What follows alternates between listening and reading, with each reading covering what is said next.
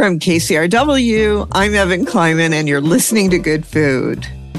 I mean, I have tried on many occasions to impress Chinese friends with Western cooking uh, with, with no success whatsoever because they normally find, you know, they, they just generally seem to prefer Chinese food. But funnily enough, I have managed to impress quite senior Chinese chefs with roast potatoes, which I parboil and then roast in, you know, duck fat or goose fat.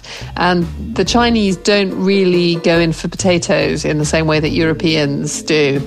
And so they have have found that lovely crunch and uh, the golden fragrance of roast potatoes utterly delicious. Fuchsia Dunlop has dedicated the better part of her life to the study of Chinese cuisine. As the first Westerner to train at the Sichuan Institute of Higher Cuisine, she went on to write numerous critically acclaimed books on Chinese cooking and food culture. Her latest project, Invitation to a Banquet, examines the history of Chinese food through a menu of 30 dishes. Hi, Fuchsia. Hi, Evan. Oh, it's just every time you come up with a new book, I'm just so happy. I'm so delighted to hear that. I'm so excited. Chinese cuisine is so epic. It's such an epic cuisine. Um, it, it, it goes back centuries, millennia. Can you talk about how the culture itself, how Chinese culture is guided by food? Well, I think that the Chinese, as I argue in the book, I mean, they very much um, ide- have identified themselves since ancient times as people who cook, who eat cooked food. So, in the distant past, in the classic texts, you, you find this idea that the Chinese were people who civilized their food after the discovery of fire by cooking it. And at that point, they left behind um, this very dangerous world of raw food and disease. And they also used to see themselves as being people who eat cooked food um, who ate cooked food, and the foreigners or barbarians who lived beyond the boundaries of China as people who ate raw food.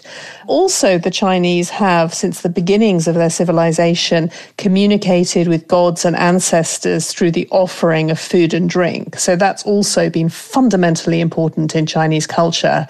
And also, very early on, I mean, for about 2,000 years, there was this idea that diet was the foundation of good health and the identification of food with medicine. So again, food is tremendously important in just living properly and living well. And apart from that, right from the beginning, I mean, in very early literature from the sort of third century BC, you find these rapturous descriptions of food, great banquets of different dishes. So I think it's true to say that the, the Chinese are a, a culture that's particularly centered around food given that, is the same thing happening in modern day China as in ha- as is happening here, where more and more young people are choosing not to cook? Absolutely. Yes, I mean, it's really noticeable when I was a student in Sichuan in the 1990s that everybody cooked. Like, people couldn't afford to eat out very much. People were actually very good cooks, and they could not only rustle up supper for their family from fresh ingredients, but also the elder generation were really excellent at making their own pickles. They could cure winter sausages and other meats. So they were very capable.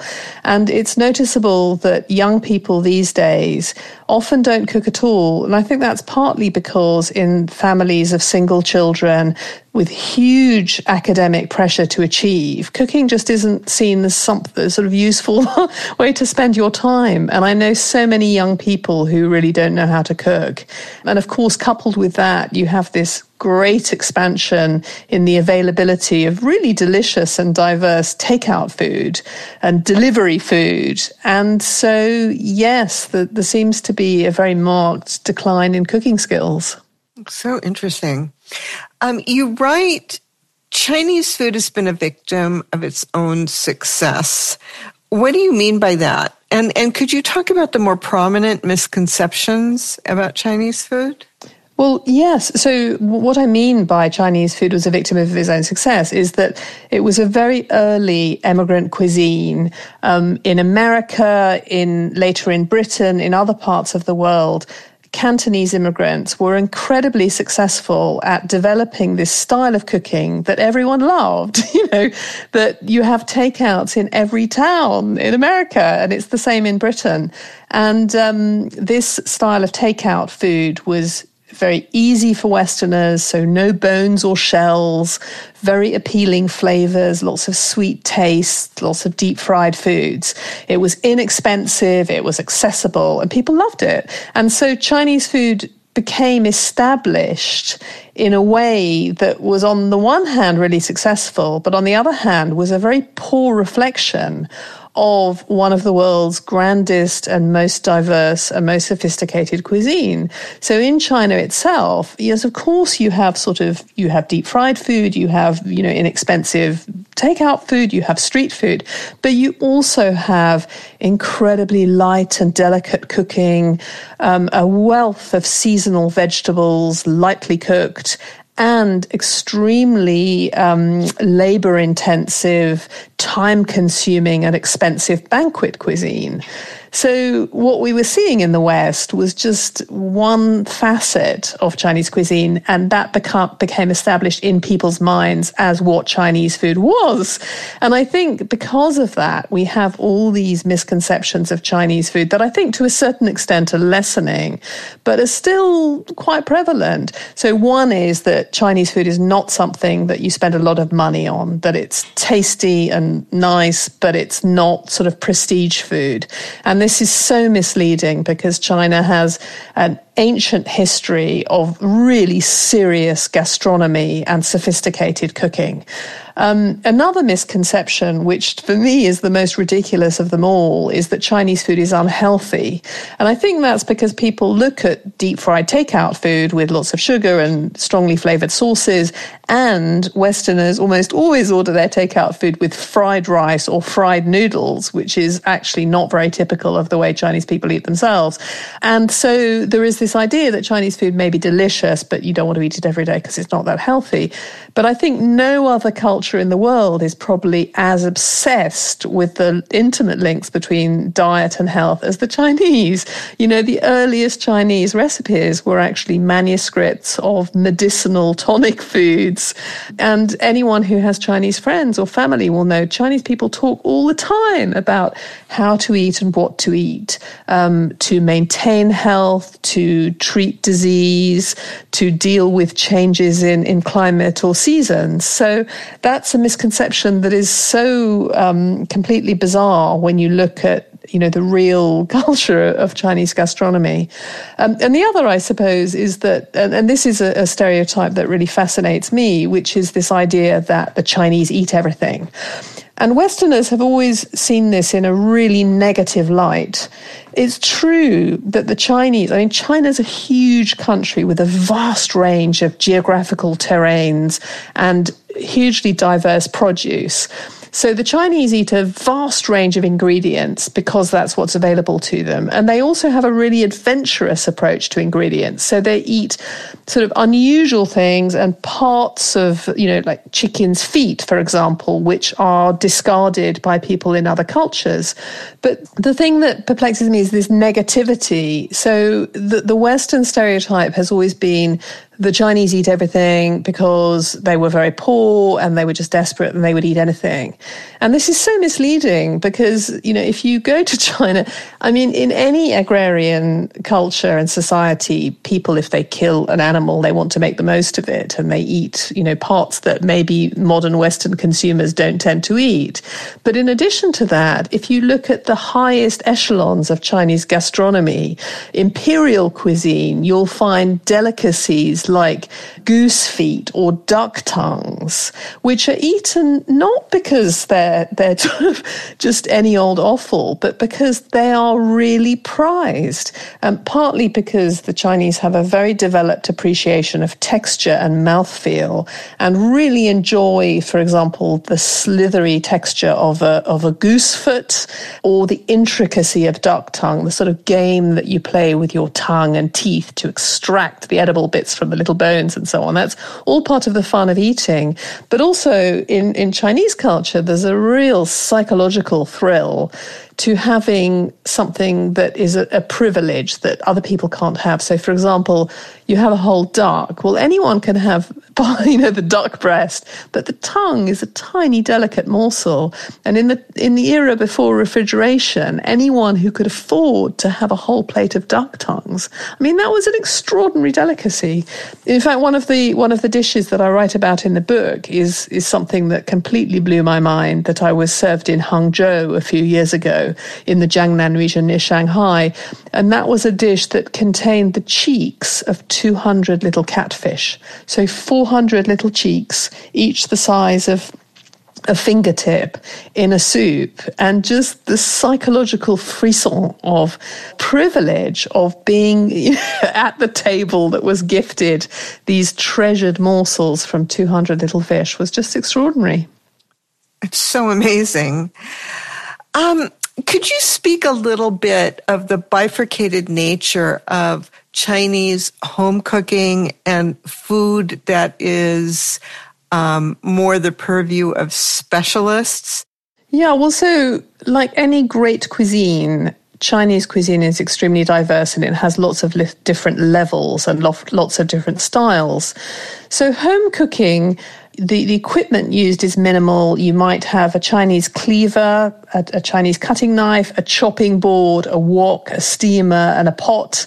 Um, you do tend to have several dishes, even at quite simple Chinese meals. So, whereas a Western cook might cut up a lot of ingredients and make them into one stew, in China, you would tend to stir fry your tomatoes with some beaten egg and then separately stir fry your spinach and then separately cook something else. But most Chinese cooking is done on a stove top. So, you cut your food into little pieces and then you stir fry it in a wok or maybe you boil it in a soup. But Chinese people at home generally don't have ovens, so there's no baking or roasting traditionally. When it comes to professional cooking, in some senses, the equipment is equally simple. So often the main tools are the Chinese cleaver, the cutting board, and the wok and the steamer. But there's a dazzling diversity of different cooking methods. So there are some, if you want an example of a dish you'd never make at home, it's something like Peking duck, because Peking duck is made in not just an oven, but a particular sort of oven built of brick in which you can hang whole ducks. Um, and it's traditionally fueled by a fruit wood fire at the mouth of the oven. Um, but in general, Chinese chefs, when I was at the chef school in Sichuan, we learned 56 different cooking methods. So many of these were using a wok, but there were different ways of handling the heat. Very fast stir frying was called bao or bao chao, which literally means explode frying. So that's when you're cooking your in- ingredients at a very high heat very quickly.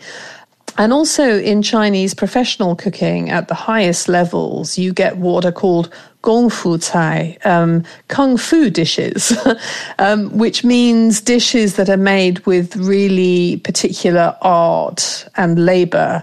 So, for example, a classic Sichuanese banquet dish, ji dou hua, it's called chicken tofu. And traditionally, what you do is you pulverize a chicken breast with the back of a cleaver or two and you reduce it to a puree just by hammering it with the back of your cleaver. Um, and you make this very fine puree and then you mix it with a little egg white and a little bit of starch. And then you set it at a very low temperature to a curd in a fine soup made with chicken and ham. And you create something that looks and has the texture exactly of tofu, which is a cheap street snack, but is actually made from luxury ingredients like chicken breast and this beautiful stock. so that's just a snapshot because um, there, there, there, are so many regional differences and so many grand dishes, and um, it's really quite complicated. But on the other hand, as you said, with home cooking, Chinese food can also just be what someone tired rustles up at home from a few ingredients when they get home from work. Um, what three roles do beans play in mapo tofu that exhibit the, the central importance of the soybean in China? Well, so mapo tofu is a really interesting dish because the main ingredient is tofu, which is made from soybean. Um, the main flavoring is Sichuan chili bean paste, which is made with fava beans fermented with chilies. And that's what gives it that really deep, savory, punchy flavor. And it's also made with fermented black beans, which are those little bit black beans that you have in black bean sauce, which have been made in China for more than 2,000 years. And so you have a dish in which the flavors and the main protein and the main ingredient are all made of beans.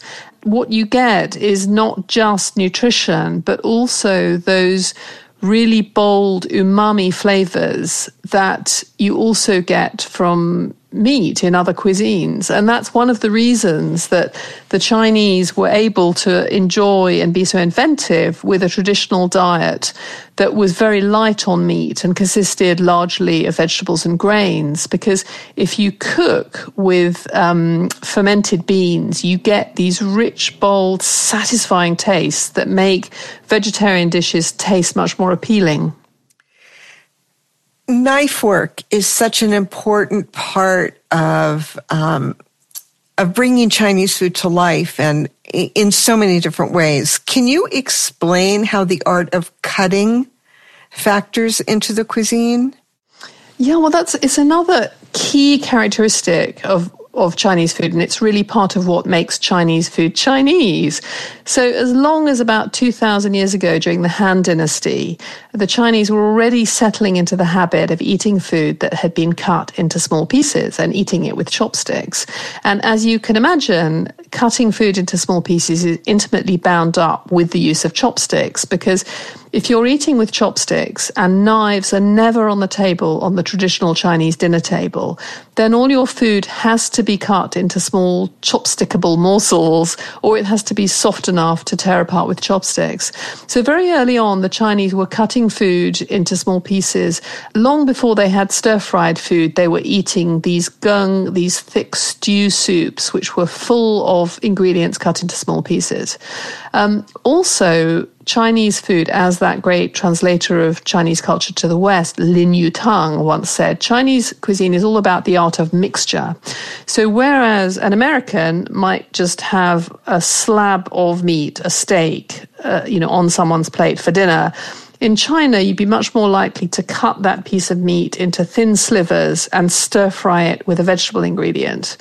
And many Chinese dishes are like that. You cut food into small pieces and then you combine it. And that's one of the reasons why Chinese restaurant menus are often so famously long because you can have a limited range of ingredients and then you can uh, cook them in different combinations like lottery numbers and come up with a vast range of dishes.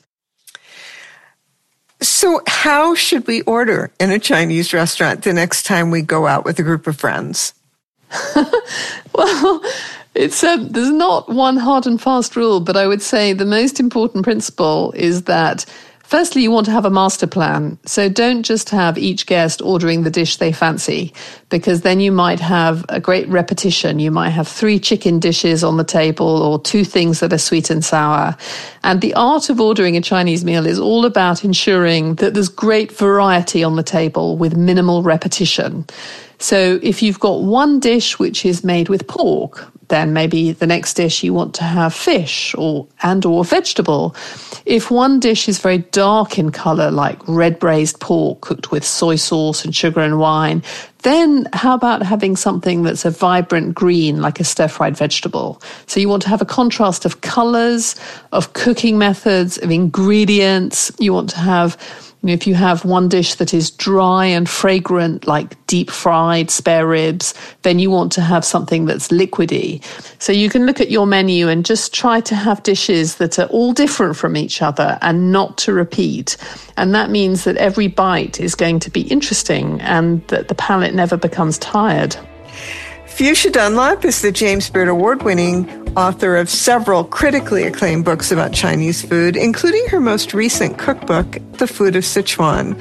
We've been discussing her latest work, Invitation to a Banquet The Story of Chinese Food.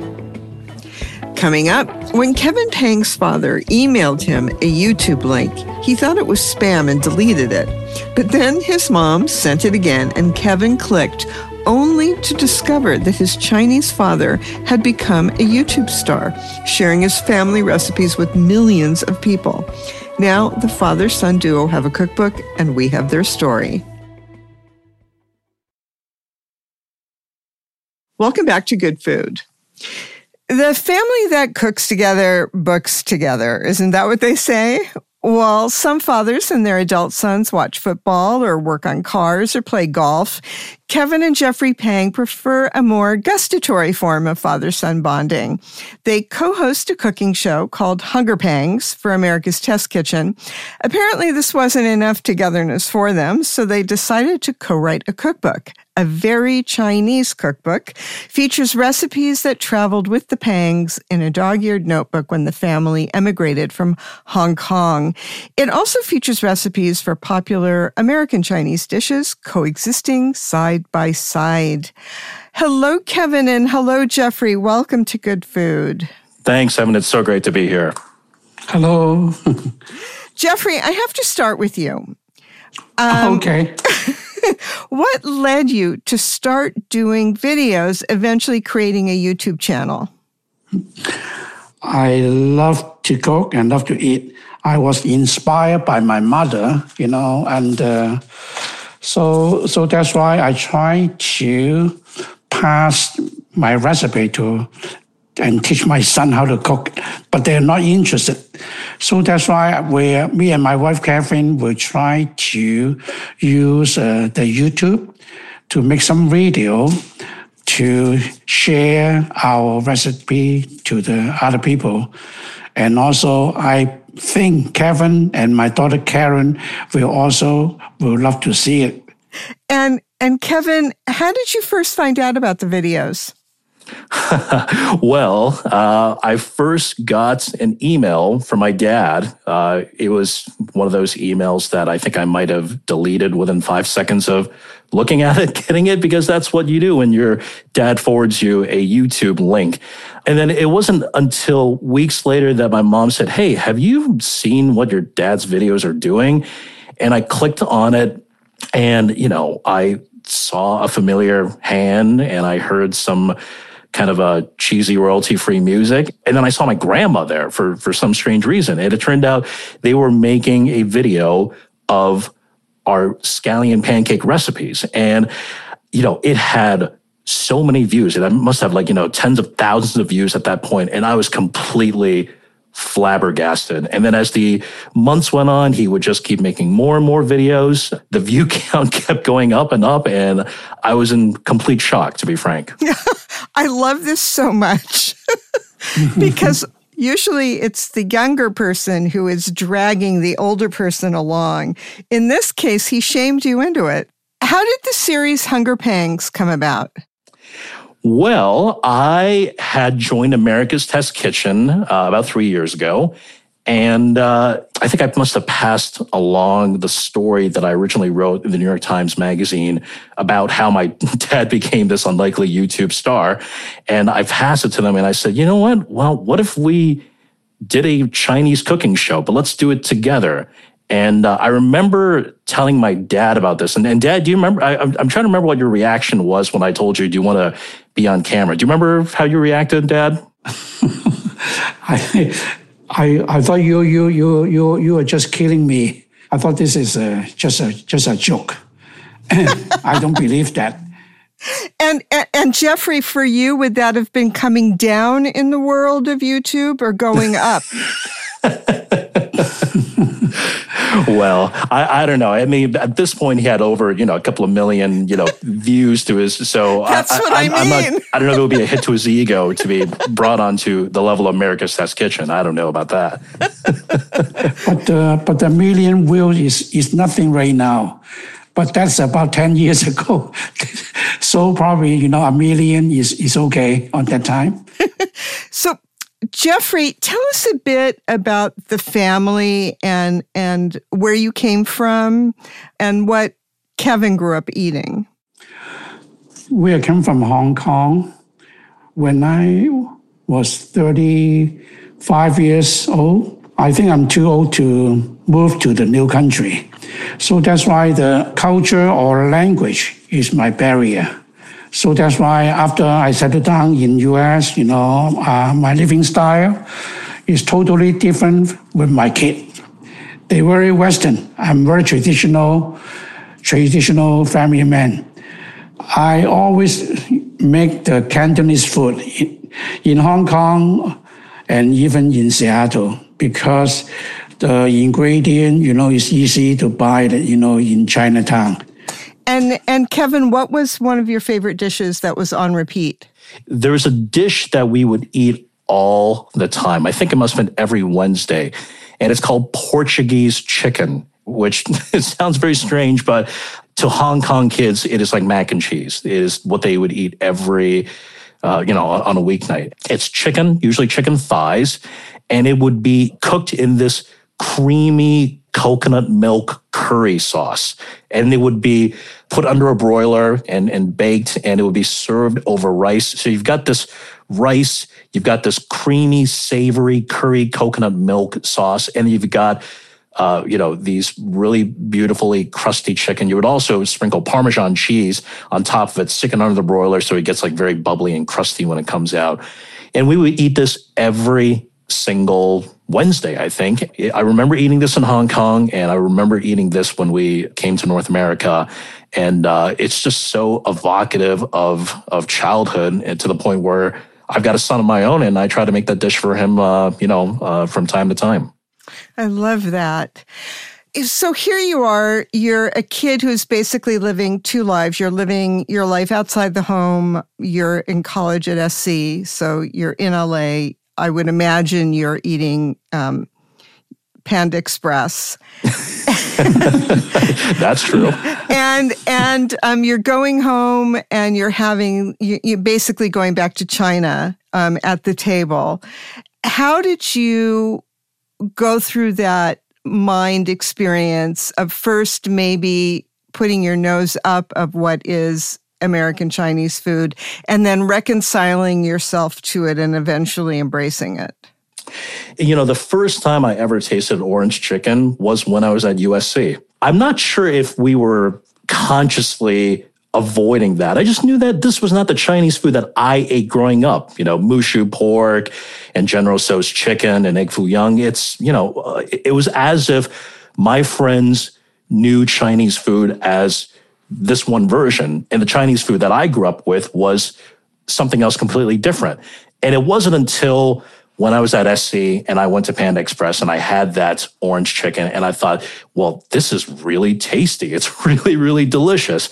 And I think it was at mm-hmm. that moment, Evan, that I thought like, okay, this is not in competition with the Chinese food I grew up eating.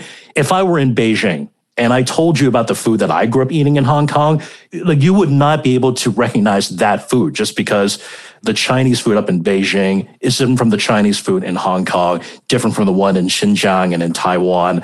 And so I came to appreciate American Chinese food as its own genre. And, uh, you know, and, and the fact is that good food is good food is good food.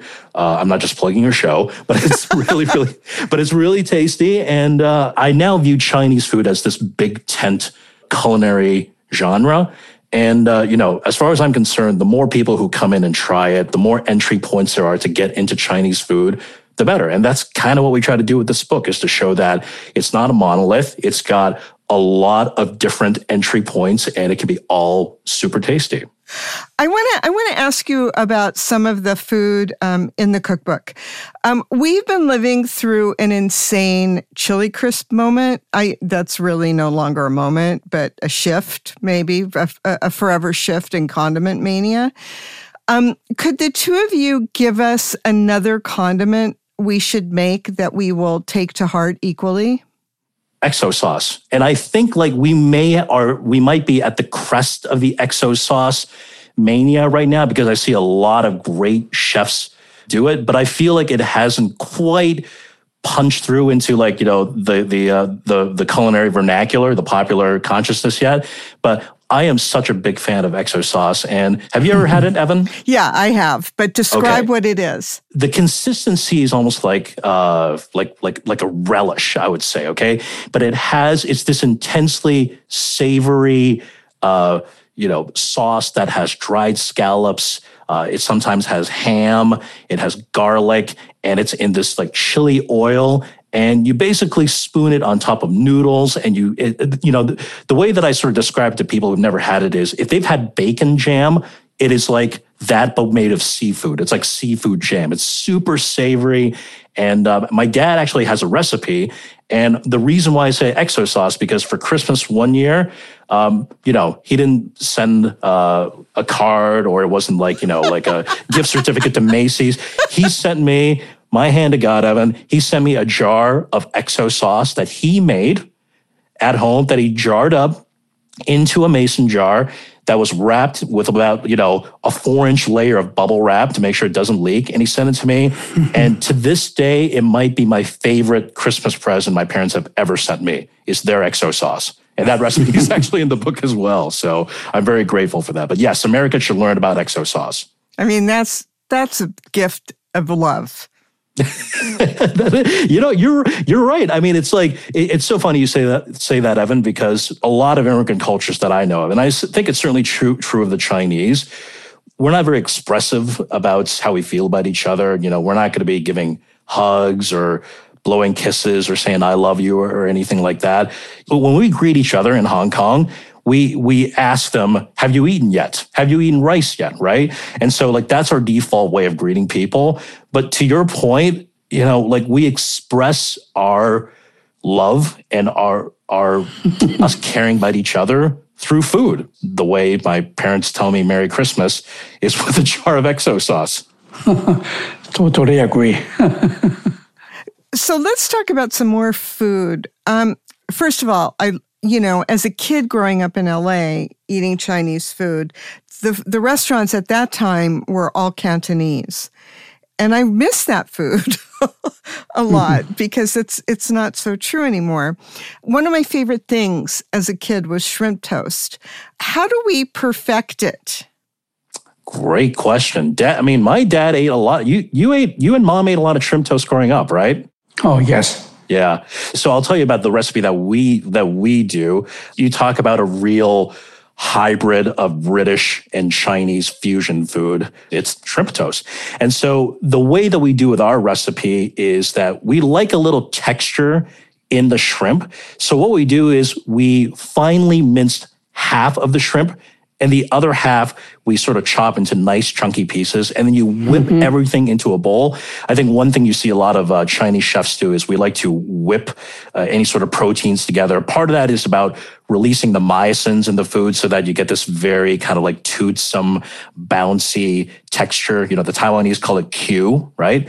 So uh, so the way that we do our shrimp toast in our cookbook is we we chop it into two consistencies. And so you get that really fine mince, which gets that really nice, toothsome uh, texture, as well as the big chunky pieces. So you know that the shrimp uh, is is legit, and uh, you're getting you know nice, generous pieces as well. So that's our secret to shrimp toast. Mm-hmm. I want to thank both of you for spending so much time with us. We really appreciate it. The two of you are just so great, and the cookbook is quite wonderful. Thank you. Thank you so much, Evan. What a pleasure. It's, it's so great to be on your show. That was father and son duo Kevin and Jeffrey Pang, who co wrote a very Chinese cookbook 100 recipes from China and not China. If you want to give the gift of XO sauce this Christmas, head to kcrw.com slash good food for a recipe. We've also got a recipe for the Pang's family Portuguese chicken there too. In a minute, crispy egg rolls and canton knish. It's a very Jewish Christmas when good food continues. You're listening to Good Food on KCRW. I'm Evan Kleiman. Many aromas waft through the air during the holiday season. Pine needles, cookies baked for the annual exchange, Chinese food, For many non Christian Angelinos, specifically Jewish Angelinos living on the edge of the Fairfax district, Genghis Cohen has become an annual Christmas tradition. Marc Rose and Med Abrous are behind the restaurant, which celebrates its 40th anniversary this year. They join us for this week's edition of In the Weeds. My name is Marc Rose, and I am one of the co owners of Genghis Cohen. I grew up in New York City, Brooklyn, New York to be exact. And my memories of Chinese food go as far back as I can remember. Um, oftentimes, uh, most likely a Sunday night, it's what my family and I ate. It was an exciting thing to go out for Chinese food. We'd either find a place locally in Brooklyn, but more than likely we'd, we'd take ourselves over the bridge and into Chinatown in lower Manhattan my dad would look for lines where he saw less American people waiting to get in to eat. He thought that was the more authentic way of eating. But at the end of the day, this was New York style Chinese food, Chinese American food to be exact. My name is Med Abrous, and I'm the co owner of Genghis Cohen. I uh, grew up in New York City, in Manhattan, and Chinese food has always been part of our household. Similarly to Marc, it was a family tradition. It was actually something that was a special occasion we would look forward to. I recall getting dressed up and actually having to like wear a clip-on tie to go to the Chinese restaurant because it was like a, f- a fancy, you know, exciting occasion. Our whole family would go and, you know, sit around a lazy Susan and I just uh, was enamored from the chopsticks to uh, the delicious flavors that we're able to indulge in.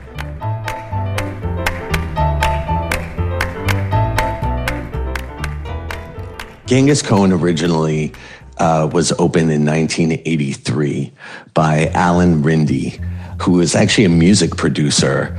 He was a New Yorker, a lot like us, and he would frequently record at a very famous studio across the street called Cherokee Studios.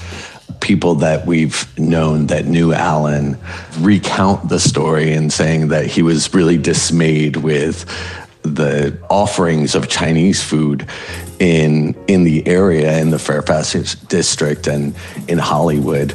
He said, I just can't get good egg rolls here. I can't get good Chinese food. He took a Chinese food cooking class in hopes that he would actually open a restaurant and kind of fulfill this void.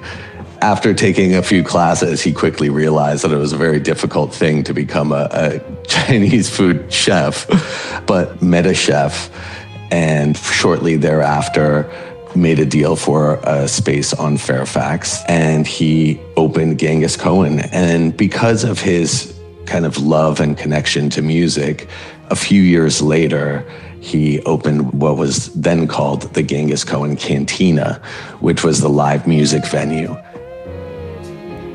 So, when I first came to Los Angeles, Chinese food at the time, uh, and specifically this style of Chinese food, was was difficult to find. And someone one day brought up to me Genghis Cohen. And my response was, well, that's the place I drive by often on Fairfax but I'm not really looking for kosher Chinese. I'm looking for, you know, real New York style Chinese food. And I was quickly educated on that it was not kosher.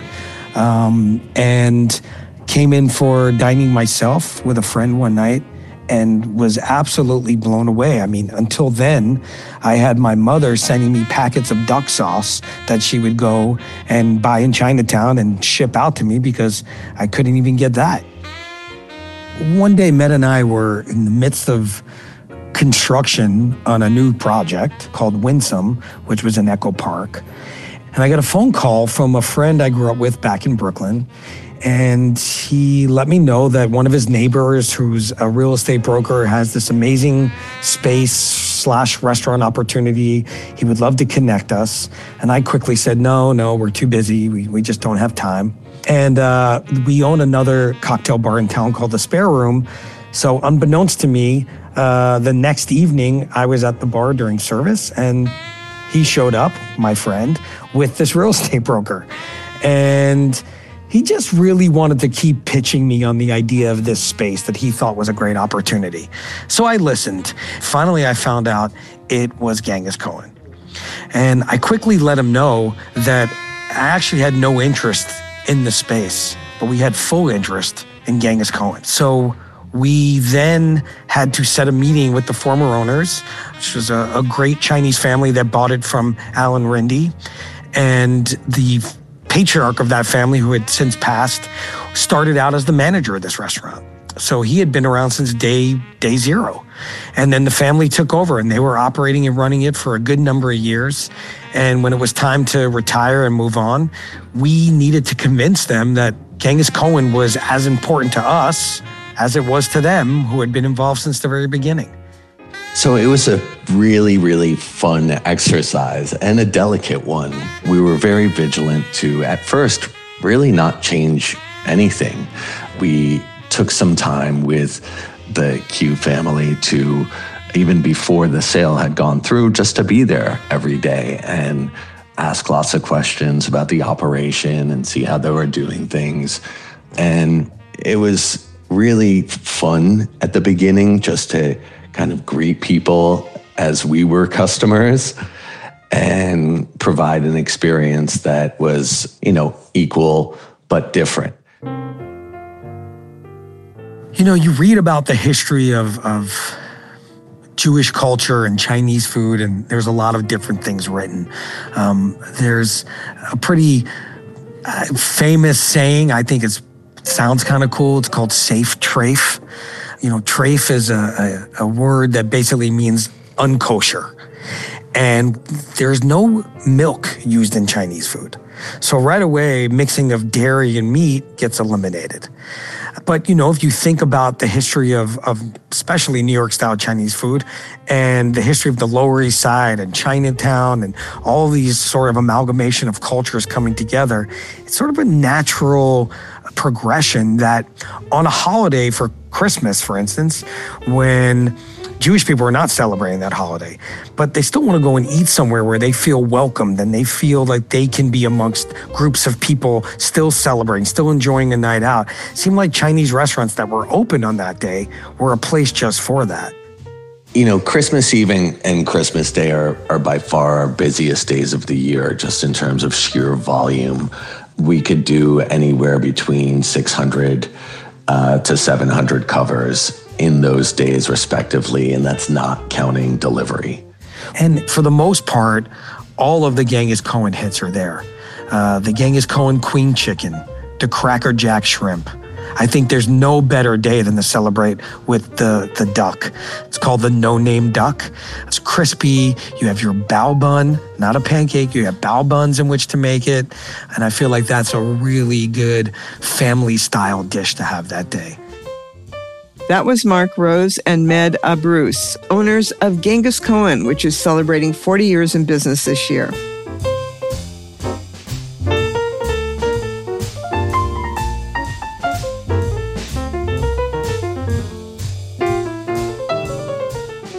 Coming up, what does agriculture have to do with statehood? Why are eel knives different in Kyoto and Tokyo? And why is it so satisfying to crinkle a bag of potato chips? My next guests have all the answers. Stay with us. I'm Evan Kleiman, and this is Good Food. When we heard that mother and son team Merry White and Benjamin Wurgaft were collaborating on a book, we knew it would be up our alley. I first interviewed Merry, aka Corky, in 2012 when she published her book, Coffee Life in Japan. And if you're a frequent listener of this show, you'll recognize her son, Benjamin Wurgaft, as the author behind Meat Planet, a fascinating book that grapples with the philosophical and ethical issues surrounding cultured meat. Their latest collaboration, Ways of Eating, takes its title from the 1972 art history book, Ways of Seeing, and uses a series of vignettes to consider the different ways we can look at food. Welcome to both of you. Thank you so much for coming to the show today.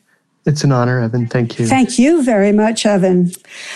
I've been saying the sentence food is political for decades now, but you make a fascinating connection between the birth of agriculture and how it coincides with the rise of statehood. You quote a political scientist named James Scott. Tell us about his theory and what it tells us about the origin of what we might call food politics. So, Jim Scott's idea, which um, he uh, develops, and he's not developing it out of whole cloth. It's it, it's out of the work of many people before him in a book called Against the Grain, and that title says it all. It's against the grain, against um, staple grain agriculture. Is that when sedentary agriculture takes hold. And one of the things we can talk about at length is whether or not it happened at one fell swoop or whether or not it happened through a series of changes, sometimes rolled back over many human generations around the world. But he thinks that what happens is that those grains become the basis of taxation, of exchange, and of the bureaucracy of the state. So if you were to look back through the millennia at um, forms of documentation, things like the Persepolis fortification tablets in ancient Persia, you will, will, will see evidence of agriculture used, he believes, as a means of control as a means of control over populations. And the origin of the state for Scott, who in many ways is a kind of progressive anarchist, is a, a means of control over peoples who otherwise would be able to live in more freely, more egalitarian fashions, in more egalitarian kinds of communities. And these are sort of famously thought of as barbarians beyond the gates in ancient empires, but he thinks that they're substantially more free. Um, so that's that's the James Scott argument. We're not invested in it exactly, but we are invested in the connection that he draws between the origins of agriculture and the formation of states and sophisticated forms of political organization. We recently had Anya von Bremzen on the show to talk about her new book, National Dish. And, and this idea of national cuisine has continued to gnaw at me. Corky, in writing about a meal you had in Korea, you say, quote, we can try to peel away the layers of foreign foods and remove them from our cuisines, but there is no center to reach. Tell us about that meal and how you came to this conclusion. Oh, that was a fascinating moment in my food life. Um, I was in Korea. Uh, I was living in Japan at that time, and I come to Korea, and and however similar East Asians may appear from outside, uh, Korea seemed wildly different to me in food and in everything. So we went to a restaurant, my Japanese friends and I, which um, was about uh, pre contact food uh, in Korea. This actually is a concept that exists all over the world, like uh, Hawaiian pre contact food before James Cook came to Hawaii. But in Korea, it really, I guess, amounts to pre Western contact and particularly uh, the Columbian Exchange, the famous uh, you know, constructed moment when things like tomatoes, potatoes, chilies, and everything were brought from the so-called New World to the Old World. And so Korean food had not yet received chilies, uh, particularly that because it is now characterized by this red gochujang paste, you know, the chili paste is in everything. So this restaurant served things that didn't have any of those uh, substances in them. And it, it, it, it was, though, representative of a pre contact national cuisine that allowed people to imagine a past that might be seen by some as purer Korean than the post Columbian Korea. I was really taken by the meal, which was delicious, had no chilies. Um, it had other high points, you know, high taste points. But when you're expecting the chili, and especially what has now become Korea's iconic identity food, kimchi. I mean, kimchi has led to you know culinary wars between, uh, for example, Japan and and Korea, uh, where J- Japanese making kimchi are not allowed in Korean hearing anyway to pronounce it kimchi, but have to say kimuchi. Anyway, this meal had none of those things until the very, very end, just before we were going to pay the bill and leave. A waiter brought over a dish of kimchi, red with those chilies, uh, really vibrant. And he said he was almost apologetic. He said, I think you should have this um, because this is our food. And I thought about it a lot afterwards. In the moment, of course, it was a delight. I mean, it it was full of acid and spark, and um, was an interesting way to end a meal too, kind of a dessert. Um, let's talk about tools because one aspect of how we eat are the tools that we choose to cook and eat with. You, you write extensively about visiting knife shops in Japan, and you note that Japanese knives, just like food, are regional. Can you share an example of that? Maybe the eel knife in Tokyo versus oh. Kyoto? That's a really fascinating story. Thank you. Um, uh, knives are, of course, um, made in Japan and, and other places too, of course, to perform specific functions and serve certain needs. Um, the eel, of course, is a fish that um, exists in a lot of places in Japan. It is not just a regional dish, but there is there there are some profound eel dishes that do have identities. Well, the eel knife uh, say in Nagoya or in Kyoto, uh, has a, a, a, different shape. It's a completely different tool to the point where one of my Japanese friends raised in, in Kyoto, um, looked, looking at a Tokyo eel knife, said, well, how can that be so different? I mean, it's the same fish, isn't it? And then we look at the way in which the eel is cut open. And that's really interesting because in Tokyo, with the sort of holdover of old samurai culture before the imperial household was moved to Tokyo with the Meiji Restoration, that was, it was a kind of samurai culture, you know. And of course, part of samurai culture was, uh, you know, the, the, the practice of atoning for a terrible sin against your lord by committing seppuku or harakiri and cutting your own belly open. Whereas in Kyoto, which was an imperial city, but not a samurai city, um, such a practice never occurred to anybody. So in Tokyo, you avoid cutting the belly of a fish because of the reference to uh, c- cutting your own belly open. Whereas in Kyoto, a, a place of aesthetic, you know, courtier life, uh, the idea of cutting from the front is more important for the quality of the food that you're going to make from it. So the eel knife shows a very strange historical cultural difference that persists. Another another tidbit that you give us in the book is about uh, architectural historian Reyner Banham, who wrote in 1970 an entire essay on the relationship between the crisp or potato chip and its bag. What did he propose? So this is this is one of my very favorite, very short essays, and um, I would actually like to just take a second and quote him here, uh, if I can find my quotation uh, to Banham. Um, the, the argument here that Banham offers in in in this short I think it's a two-page essay called "The Crisp at the at the Crossroad," and here we have this British architectural historian who wrote rapturously about Los Angeles and said that he learned how to drive in LA in order to read LA in the vernacular. That was his his line. He writes about the relationship between the crisp and the package. For him, it's emotional in its function. And what, what that means is that he writes, it's the first and most familiar of total destructo products. He's referring to the experience of ripping open a bag and eating, crunching down all of these chips.